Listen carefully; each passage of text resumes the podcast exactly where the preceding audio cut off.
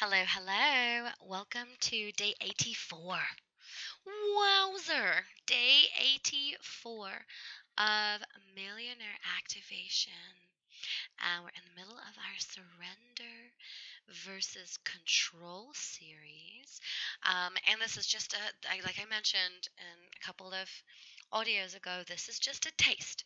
This is absolutely not the in depth session that we will undoubtedly be covering sometime here down the line. I just really want to pop this into your consciousness as a seed so it can begin to grow and germinate into the beautiful plant, bush, tree of surrender um, deep in your unconscious mind.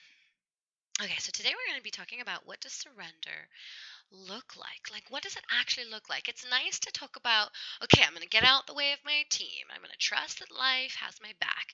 But what does it actually look like in reality? Well, we're going to go through that. And essentially, what it comes down to is what you're trying to control. Okay? That's essentially what it comes down to. And even like one step like chunked down from that would be your emotional reaction around things that you're trying to control that you're starting to realize that you maybe can't. Okay, so actual surrender looks like this. Let's take uh, planning your goals for the year. As of this recording, we're heading into a new year. So let's take that. Now, everybody's getting ready with their goals.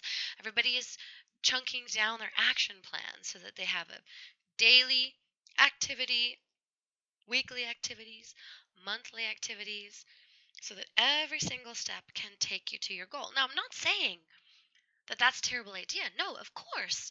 If that is your best way to take you to an aligned goal, so a goal that feels like it's really, really aligned, then by all means follow your intuition on that my intuition is coming through nice and strong that's saying I need a little bit more practice trying to not do that because that is historically how I've operated. Okay, gotta have my to do list for today, which is based on my to do list for the week. And this, I've been teaching this for years which is based on you know the, the steps that i need to take every single day in order to get me to my goal that's not necessarily again that's not necessarily a bad thing except for when you're trying to control what the goal is how it's unfolding what your expectations are and what the timeline is None of that is in your control. We don't know the how, we don't know the where, we don't know the when, we don't know with which people. And the more we try to control, the less we are paying attention to the signs that are showing up for us every single day. You may be needing to meet somebody and you're feeling pulled to go to this event, but you logically override that decision because you decide it's not in alignment and you want to work on this plan instead. Well, crap, you have just shot yourself in the foot and perhaps extended the timeline for you to get to your goal maybe by four months, maybe by five years, perhaps like not perhaps when we feel pulled to do something, when the universe is nudging us to go someplace, surrender looks like acknowledging the voice in our head that might say, I don't want to do that. I don't feel like that. I don't like that thing. I'm not interested in this, right? Ignoring the voice that decides whether we like it or we don't like it, and that's what we make our decision based on. And trusting that the universe is putting this in front of us for a specific reason for a very, very important reason. Okay, so my team has been trying to get me to book my trip, quote unquote. I bought one of those like uh, timeshare stays, you know, like it's super cheap for three nights. And for the last few months, not only have they been sending me emails that remind me to book my Hilton Grand Vacation, but they've also been like showing me New York, which is where I'm going. New York and all this and da da da da. And there's been so many things, so many synchronicities lined up that are going, book your trip, book your trip, book your trip. And I got down to like I think four days in a row. Every single time I said, What do you want me to do? My team came back and said, Book your trip. Book your trip.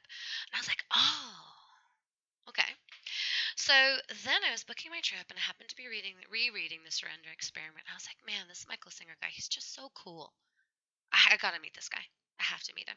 And then I Googled, how do I meet Michael Singer? And then I found out that you can visit his retreat center, and he's there speaking three nights a week. Well, actually, one of them is a morning. Sunday is a morning service. Three days a week. He's there still to this day, 72 years old, speaking at his retreat center in Florida. And I was like, oh, I gotta go. I was like, oh my gosh, now it's getting so many trips, so many trips. And all of a sudden, an idea pops into my head. Bink. Go when I go to New York now I, am just doing my flight on points. I'm doing it at the same time. I'm only going to the East Coast once. Now I'm condensing time frames, saving money. I was like, wow, this is a brilliant idea. I mapped out my entire trip three days in New York, uh, a week in Florida. Beautiful. I loved it. It's great. Everything was falling into place. And then I call the, the Hilton Grand Vacations, and the weekend that I wanted to book isn't available. And I was like, huh, I'm not supposed to go. And there was this deep, strong urge in my soul not to cancel my trip to Florida and just ditch my trip to New York and take that another time, but stay with my trip to Florida. And so I booked my trip to Florida, and then all of the sudden it hit me that was the trip that my team was talking about. They didn't care about me going to New York, but they knew that that was the only trip that I had scheduled. And so they were like, okay, you're going to book your trip. So they got into my brain. They used what they knew I knew about, tweaked it, brought in some new information, and then ditched the thing that never mattered in the first place right? This is how signs show up. But if I had ignored that, I never would have even considered booking my trip in such a short time frame. I'm just going in about three weeks. So surrender means paying attention to the signs and following them whether or not you want to, whether or not it seems like a good idea, whether or not it's logical. Okay? Think about that and notice how that shows up in your life and notice what signs are coming to you that you're completely ignoring. What signs have been coming to you that you have been completely ignoring. and, and pay attention. All right, my love, I'll talk to you tomorrow.